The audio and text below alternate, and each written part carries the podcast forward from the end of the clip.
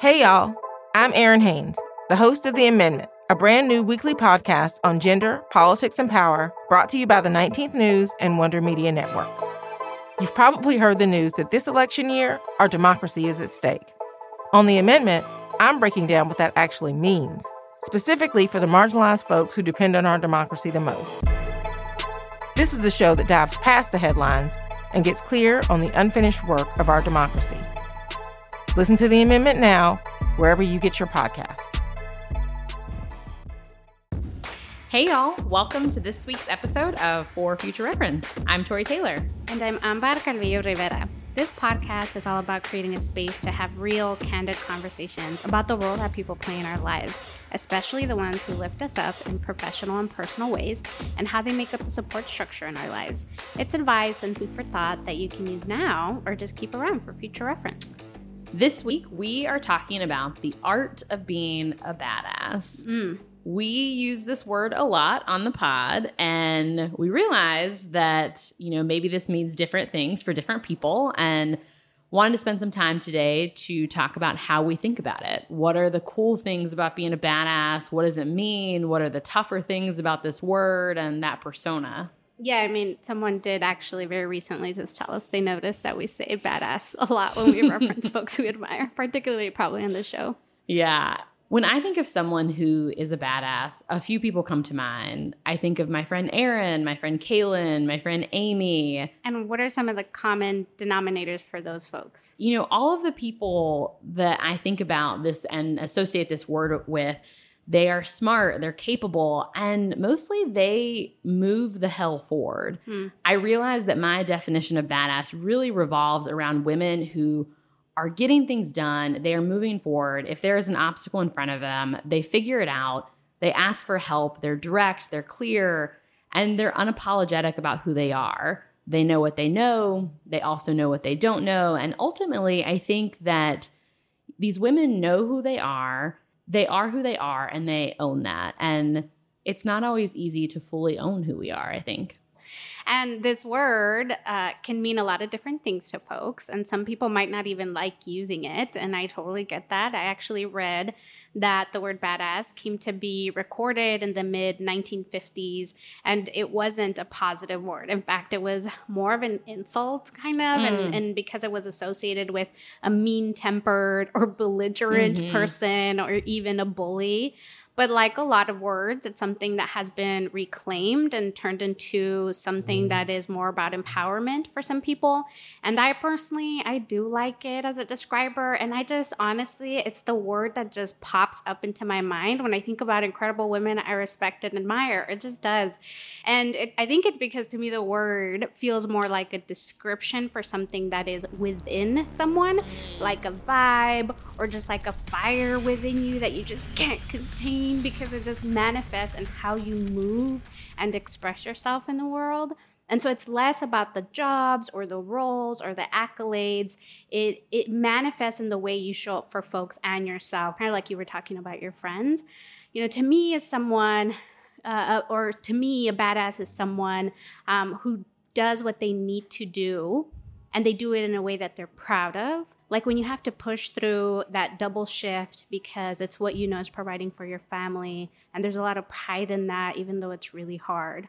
Or it's someone that doesn't take the easy way, right? But you push through past resistance because you hold strong to a vision of what's on the other side, even when other people can't see it. Um, you know, that reminds me of my sister, my older sister, who's a mom of three kids and going to school and also working and holding it down with her partner at home. And, you know, I think that's really strong, right? She's holding down, she's holding on to a vision and working towards something and pushing past obstacles and being tired.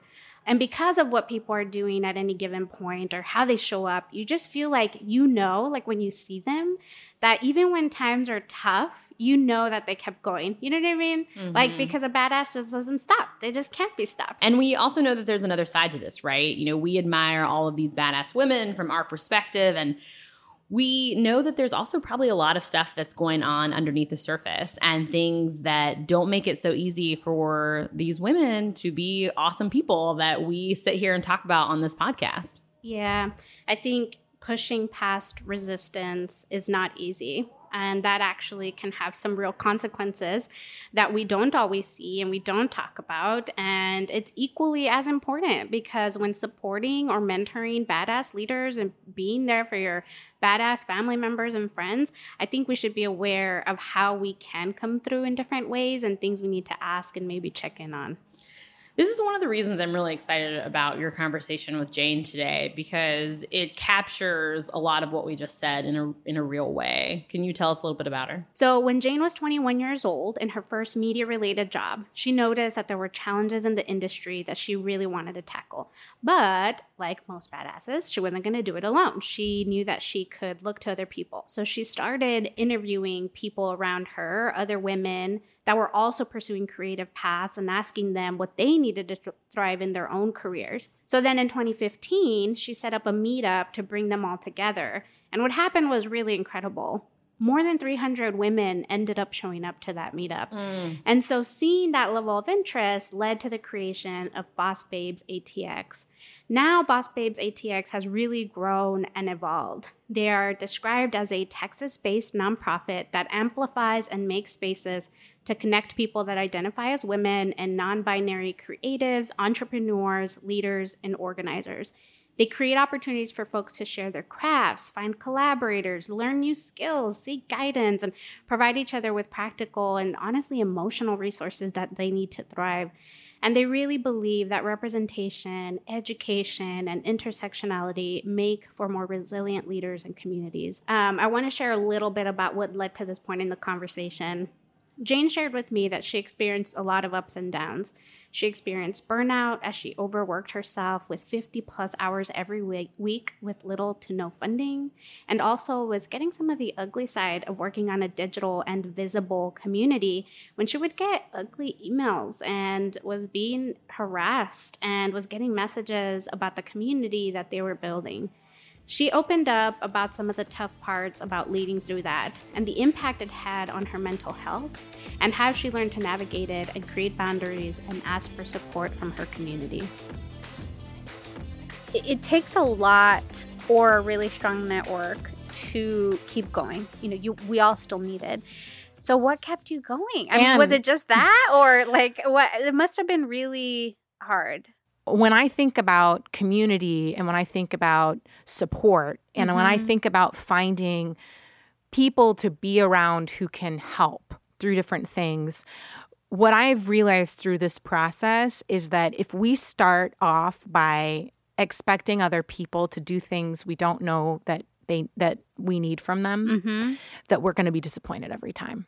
I think the one thing that I want to just shatter about seeking community support or even just this concept of women supporting other women mm-hmm.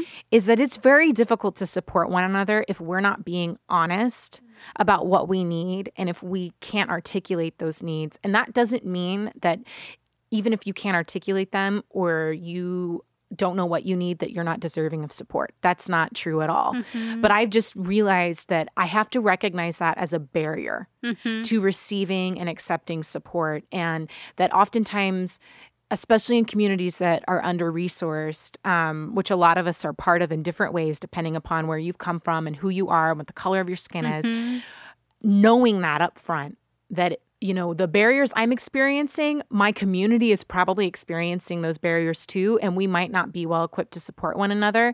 I think just identifying that has been a bank of support for me because it's helped me realign my expectations. It's also helped me too, like when someone comes to me with disappointment and I'm like, dang, if you only knew what I've also been trying to go through and I wanted that from you or whatever, that um, I can hold space for that other yep. person and have my needs met later.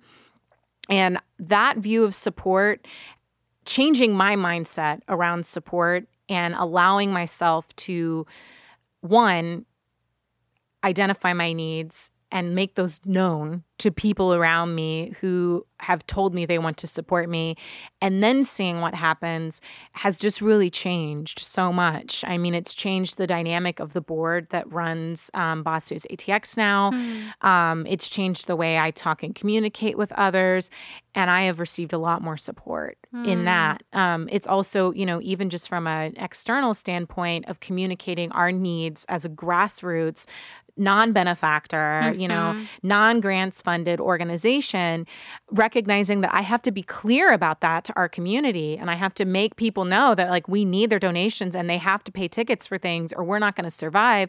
Like, that's how people know that they can support us, right? right? They don't know we need support otherwise. And so, um, yeah, it's it's weird. I'm like almost saying that I have to learn how to do that in order to receive support. Yeah. But that's been a really transformative thing for me these last two years. So there's this this piece that I think is so important for all of us, and I think in particular for people that identify as women, that we you know, or all of these other um, identities in our lives that make it hard for us to give ourselves permission to figure, you know, give, giving ourselves permission, time, and space to figure out what we need and call it out and name it. Um, and then cr- allowing ourselves to create that space with others. And I think to your point of like whether it was your colleagues or the relationships that we're in with our friends, I mean, it could be it allows us to enter a space in a relationship where we're thinking about how they're receiving us also and and how can they receive us if we're not being honest and we're not being you know we're, we're sort of trying to manifest this other idea of ourselves. So i think all of that is so so important. Okay taking a quick breather from all of that advice that Jane dropped on us. This is such a powerful peek behind the curtain of such an incredible woman. Mm-hmm. I've been a fan of Jane for a while and I love her column on Forbes. Her work with Boss Babe ATX is so cool. And this interview with her is really providing to me a whole new side of her as a person. Yeah. And I'm really appreciative of her calling out the being clear and communicative about our needs and also the downside of what can happen when we don't. I think sometimes there can be these notions that we hold so much on our shoulders and inside, and it's really uplifting and powerful to hear people we admire just completely bust that myth. Mm-hmm, mm-hmm. It actually reminded me of a theme that Boss Babes ATX covered earlier this year in the summer um, when they talked about allowing ourselves to have time and space to recover, think, and process uh, where we're headed or to just solve problems we're experiencing. And that's definitely something I got out of this particular part of the interview. And that if we have the privilege and the space to sit and reflect on what is going on around us and, and how to tackle it, that we should take it. Um, Continuing on with the interview, Jane shares more here on what she learned from realizing that going 100 miles an hour was not sustainable, and ultimately how it influenced positive organizational practices for her, the board, and ultimately the programs that Boss Babes ATX now offers. At the end of 2017, uh, we officially had gone through one year of being a registered nonprofit. So the first year and a half of the organization, we were just kind of operating under my own my own social security number, oh which gosh. was terrible. Mm-hmm. Um, and I was working 90 hour weeks. I had a full time job and I was working 50 hours a week for free on the nonprofit um, mm-hmm. at by the end of 2017 and had been doing that for, you know, two and a half years. And I had, at that point, hired a few people to help me transition them into the board. And I had this awakening of sort so, the message that I was sending to everyone who was working with me and to everyone who came along was that I was so happy and yeah. I was so excited to be doing this work. And it was no problem and no worries. It's okay if you don't do that. No, I paid you for that, but you know, it's all right. Mm-hmm. I, I was sending mm-hmm. that message everywhere, mm-hmm. right? And I had to sit down, honest with myself, and be like, you know what? That is your fault. Like, how are you going to move from this space and recognizing that like you're not being honest with everyone around you about your capacity as a leader mm. you're not you're not being honest about your shortcomings you're not being honest about the, the areas of this project that are outside of your circle of competence how are you going to move past your ego mm. which that's all that was mm. ego is what keeps us from telling people the truth about our struggles mm. and how are you going to do that and what is it going to take? Like if you're going to be really honest about like what is it going to take to get you to not work on this project for 50 hours a week? For free.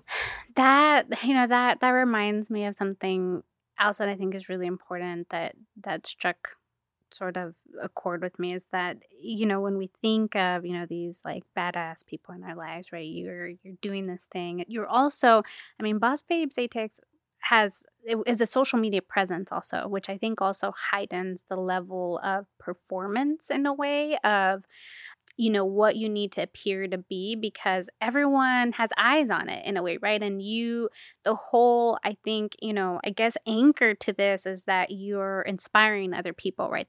I can imagine where it comes from of saying well how can i be honest about my shortcomings and still be like inspiring and all good and, and create this really positive vibe right? And the other thing around that is that we glorify sometimes um, without being honest about the damage we glorify you know the working 80 plus weeks right? We we sort of romanticize the the the grind of, yeah busy is not better. Exactly. it's actually probably an indication that you're doing more work than you should or you're not delegating tasks well enough. Mm. i mean yeah, speaking to that. So at the end of 2017, I was at the end of my rope. And really, it was just that survival thing that kicked in where I had to choose between, okay, I either give Babes ATX a full ass shot, hmm. like I go all in and I figure this out and I figure out what it's really going to take to make this work, hmm. or I give it up altogether um, I had to make that choice. And so I made the choice. I quit my full time job. And I I thankfully had already had savings set aside that I had I was not necessarily preparing to take the jump, but yeah. I am just I am just one of those people that always has some sort of safety net. Yeah. Um, that's just how I, yeah. always something. I always have a safety net. I've always been that way. And so yeah, end of 2017, I quit my full time job and I sat down and determined okay, I know I can't pay myself a, a salary full time yet because I'm going to have to work toward that with the organization. So, what am I, what can I do mm-hmm. um, outside of this that's going to be amenable time wise so I can at least get that 90 hours down to 60? and pay my bills and not be stressed out. So I'm not making poor decisions every day because yeah. uh, that is a big thing. If you're stressed out every day, you're making really terrible decisions, and that's a ne- negative feedback loop, right? I started to identify like, okay, like this program takes a ton of time. I've been harassed and stalked online for like three months following producing that program each time. Uh, that probably is not going to work for now unless we find someone else to do it. So, and it wasn't necessarily me coming in and being like, all right, we're making all these changes because mm-hmm. I need this and blah, blah, blah. I was, it was more so just, okay, I'm putting it all on paper and I'm going to go through like, what is the time that this takes? What's the energy that this takes? What's the money that this actually ta- mm. takes? If we're paying everyone, if every single aspect of the work done on this thing gets paid, how much money do we actually need? So when I did this whole big exploration, and I now have like a curriculum around this because I did this whole framework um, and it, it helped called? me. Uh, it's called Get Self Organized. Um, I haven't released it yet, but I've been working on it since mm-hmm. doing this because it was so helpful for me. After doing this whole framework and putting it all down on paper, I created a strategic plan and I presented it to my board and to the different committee members we were working with. And I was like, this is what's going on. Some of these really terrible behaviors that I have allowed myself to do in a relationship to this work has led toward the success of this organization. So if we got to figure out a different way to do that that's still going to be successful so mm-hmm. it was also putting mm-hmm. that on the table as well mm. and there i mean obviously there were some some of our organizing methods i think were were still really great and didn't need to be changed mm-hmm. so it was important to recognize like why that was yeah. mm-hmm. what i've learned about leadership is that you're not a leader if nothing works without you in it yes does that make mm-hmm. sense mm-hmm. So I think for a long time, my concept of leadership was that I can take care of everything yeah. and I am the person everyone can lean on. And that is so, that is so much. And I think that that also reinforces ego more than anything else. And that's what that's what I mean by the dynamic changing is moving from this place in which I have all the answers and instead where our team has the opportunity to one receive accurate data about mm-hmm. the problems that we're facing and the places that we need to grow um, and two can make informed decisions based on that right whether or not they want to work with us um, whether or not they want to work at an organization that only pulls in $200000 in annualized revenue you know but has these grand visions and ideas and that informed decision making process of being able to put it all out on the table and trust people around me to not hold that up with shame and with yeah. judgment, but it, to instead see that as a complex, nuanced ecosystem that we have the responsibility to influence and change has just been profound. Mm-hmm. And it doesn't work every time. Don't get me wrong. There's times where someone doesn't understand, right? Like what we're holding up to the light. They don't understand what we've written down on paper. And then we have to work to figure out, okay, how do we write this thing in a way that everyone can contribute? I mean, there's always issues with accessibility and inclusivity when you're doing any type of work mm-hmm. um, in that way. But, um, you know, that's at least a work in progress now. Yeah. And it's not on one person to fix, it's something that we're all looking at together and we're inching toward that every single day. And so that's how the dynamic has changed a lot over the last year and a half.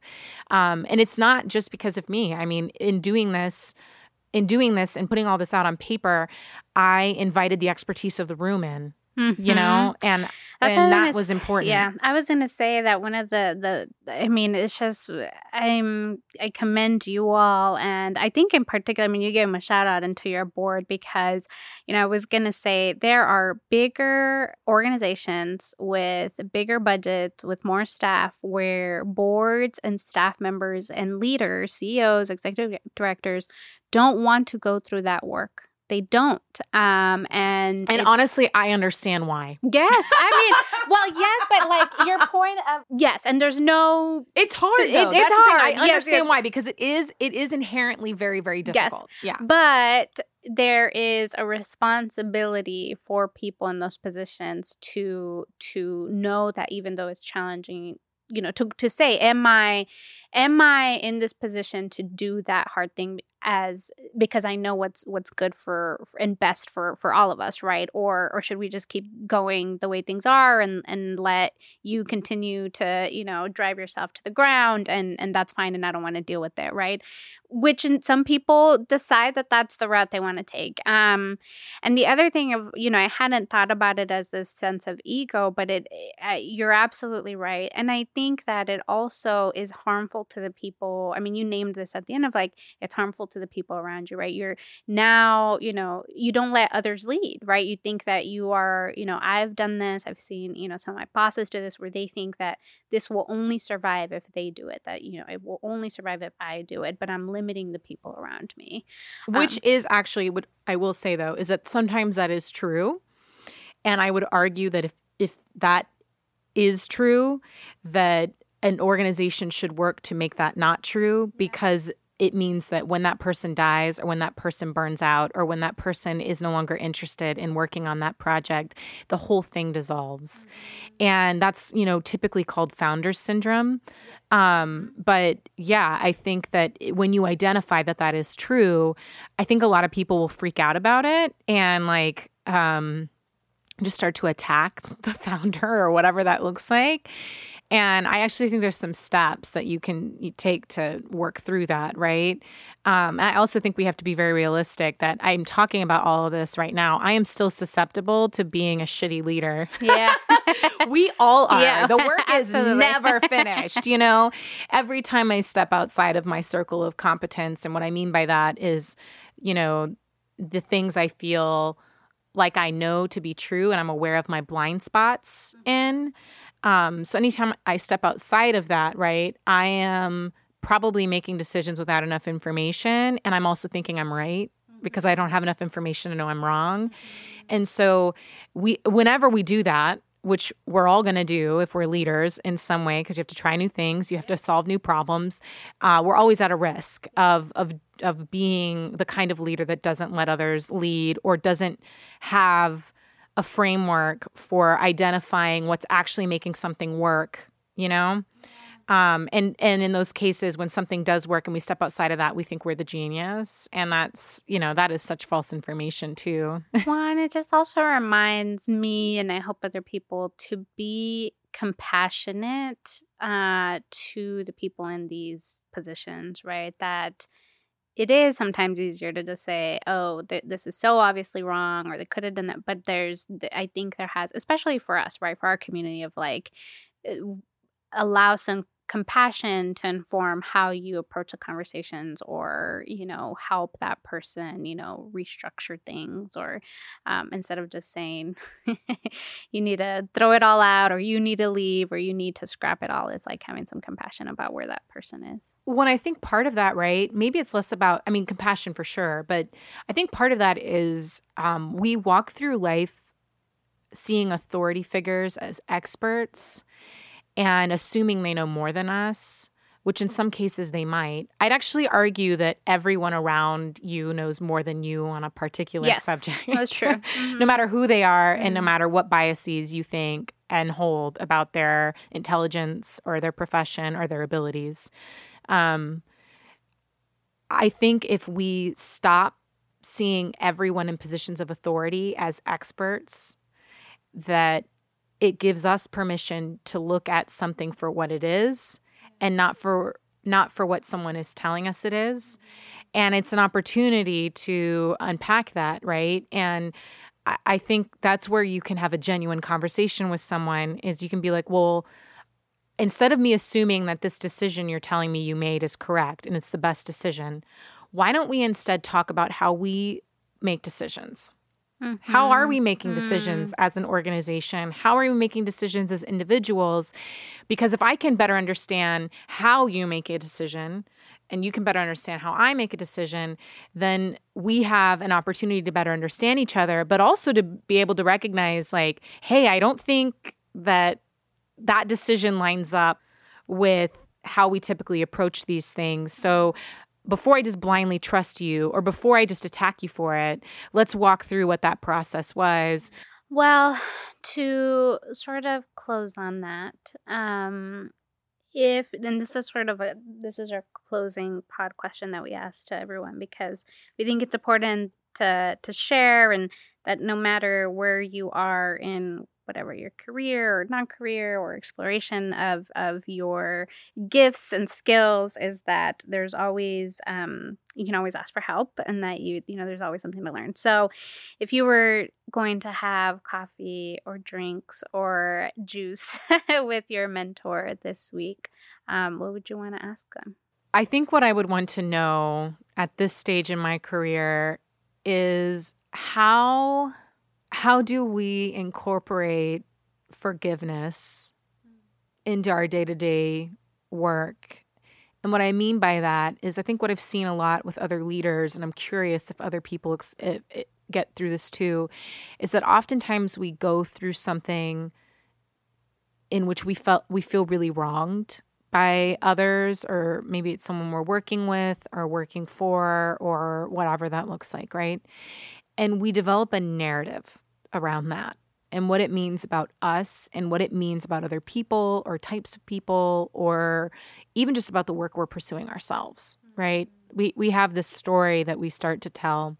Mm-hmm. And I'm curious as to how I'd, I'd like to know how other people get through their stories. I mean, obviously, therapy is is a great, great. answer. um, but I think there's a daily practice, right, of like being able to recognize that in our leadership, that might be something that we're going through.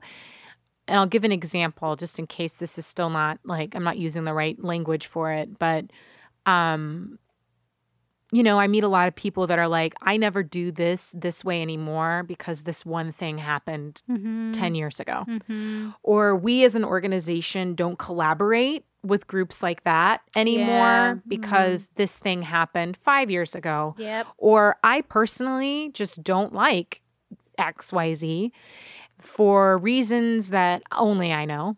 And that's why I don't, that's why this that's why I don't do that work, or that's why I'm no longer a leader in that space, mm-hmm. or that's why I removed myself from such and such.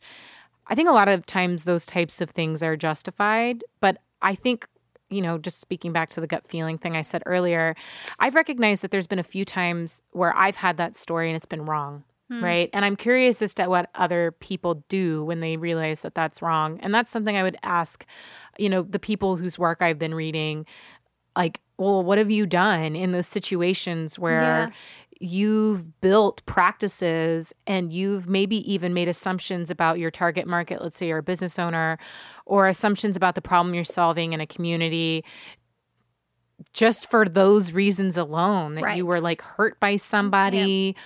or you know you made a poor decision and were embarrassed. I mean, there's so many different mm-hmm. things that we do. So that's what I would want to ask a mentor. I think that's like what I'm most curious about because I've had this great privilege of spending this year to really examine my decision making yeah. and because I've been developing like a curriculum and stuff around that and also look, going through that with with the board and I've recognized that that does that is a filter that I often yeah. am grappling with and have to like move around is this mm-hmm. bias of my own experience.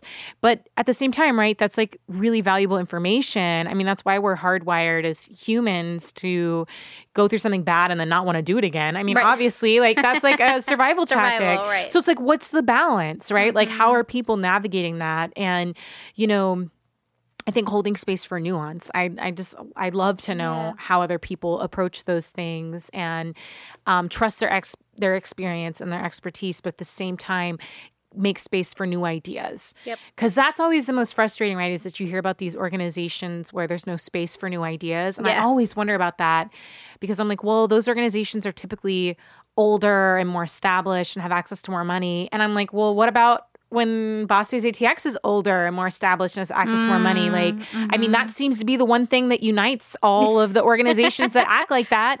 So, I mean, if we start to have that, obviously we're susceptible to being like that. So, what makes that happen, yeah. you know? Mm-hmm. So, I think some of it is like that that expertise and experience kind of being cemented into like not experiment experimenting. Yeah. Mm-hmm. yeah. Yeah. So I just I'd love to know how people navigate the nuances of that. Yeah. Well, let us in on it when you ask someone. yeah, for sure. Um thank you so much for everything that you shared today. It's been so powerful and I know I'm going to replay this.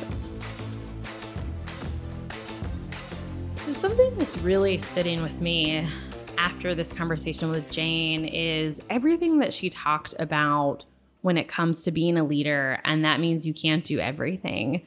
You have to learn how to delegate, you have to expand and scale your capacity. You can't move at 100 miles per hour and you can't carry everything on your shoulders. It's not only bad for us in the long run and for mm. our personal health and happiness, but it also doesn't make you a stronger leader to do mm. all those mm. things. And that is so critical to say out loud. It's critical for me to hear as someone who like tries to move a thousand miles an hour. And I'm sure many of the folks listening, because it's actually the opposite of, I think, what many of us are trying to do when we do put so much on our shoulders and we do move a thousand miles an hour and we try to do so much ourselves. We're trying to be a good leader and a good colleague and do good in the work and the spaces that we're inhabiting. But in the end, if we're not delegating, if we're not sharing that capacity, it really becomes counterproductive to our goal of being our best selves, our best leaders, our best mentors, and people for those around us. How are you feeling? Hmm. Well, I'm t- also taking a lot from that. And it's just realizing the power that comes out of giving yourself an opportunity to reflect on on what you're feeling um, making that it's possible to then adjust and make smarter decisions mm-hmm. uh, for your day to day goals, right? It doesn't mean that you're going to be less ambitious or that you're going to achieve less or um, that you have to stop what you're doing, but it, it can push yourself to make some real needed changes, not just for yourself and your well being, but for the, the thing you're trying to build, right? Mm-hmm. And so, for everyone listening, take care of yourselves you badass queens. you all are amazing, and you too can probably use some gentle support and care.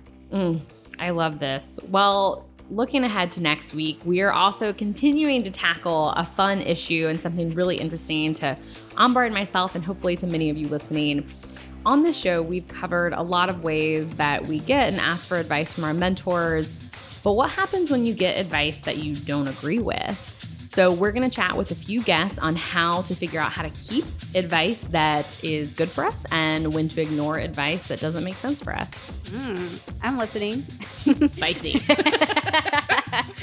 well, thank you all so much for listening today and make sure to subscribe. And you know what I'm going to ask? You can ask some of your best friends to subscribe and rate the pod too. Mm. It's better when we all do it together, you know? Talk, Talk to you next week. Bye. For Future Reference is a Wonder Media Network original show.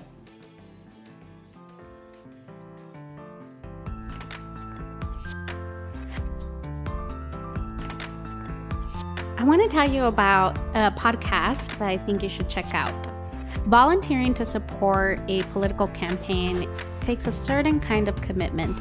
It's just not always that easy whether it's make trying to make time for it on the weekends and on evenings or just trying to sustain the energy when you've been at it for weeks or months. But when I have company, a buddy or a group to work with, it's a lot easier to feel motivated. On the Pledge podcast, host Allison Daskal Hausman brings you that community through a 15 minute story every day um, from just citizens getting politically engaged. They explore what motivates them to act and about the rewards and power that comes from taking action. The second season has stories from women in Virginia. I just listened to the story about Lisa Sales. It is really powerful to hear how she transformed her personal trauma into the energy that she needed to lead and organize to help women and get Virginia to pass the Equal Rights Amendment. I recommend you take a listen to the Pledge podcast wherever you listen to podcasts. Hearing stories about other women who are inspired to get involved in their communities and stay involved will inspire you to take that next step for democracy. Also, FYI, be sure to include the word podcast in your search so you don't get a totally different podcast from England.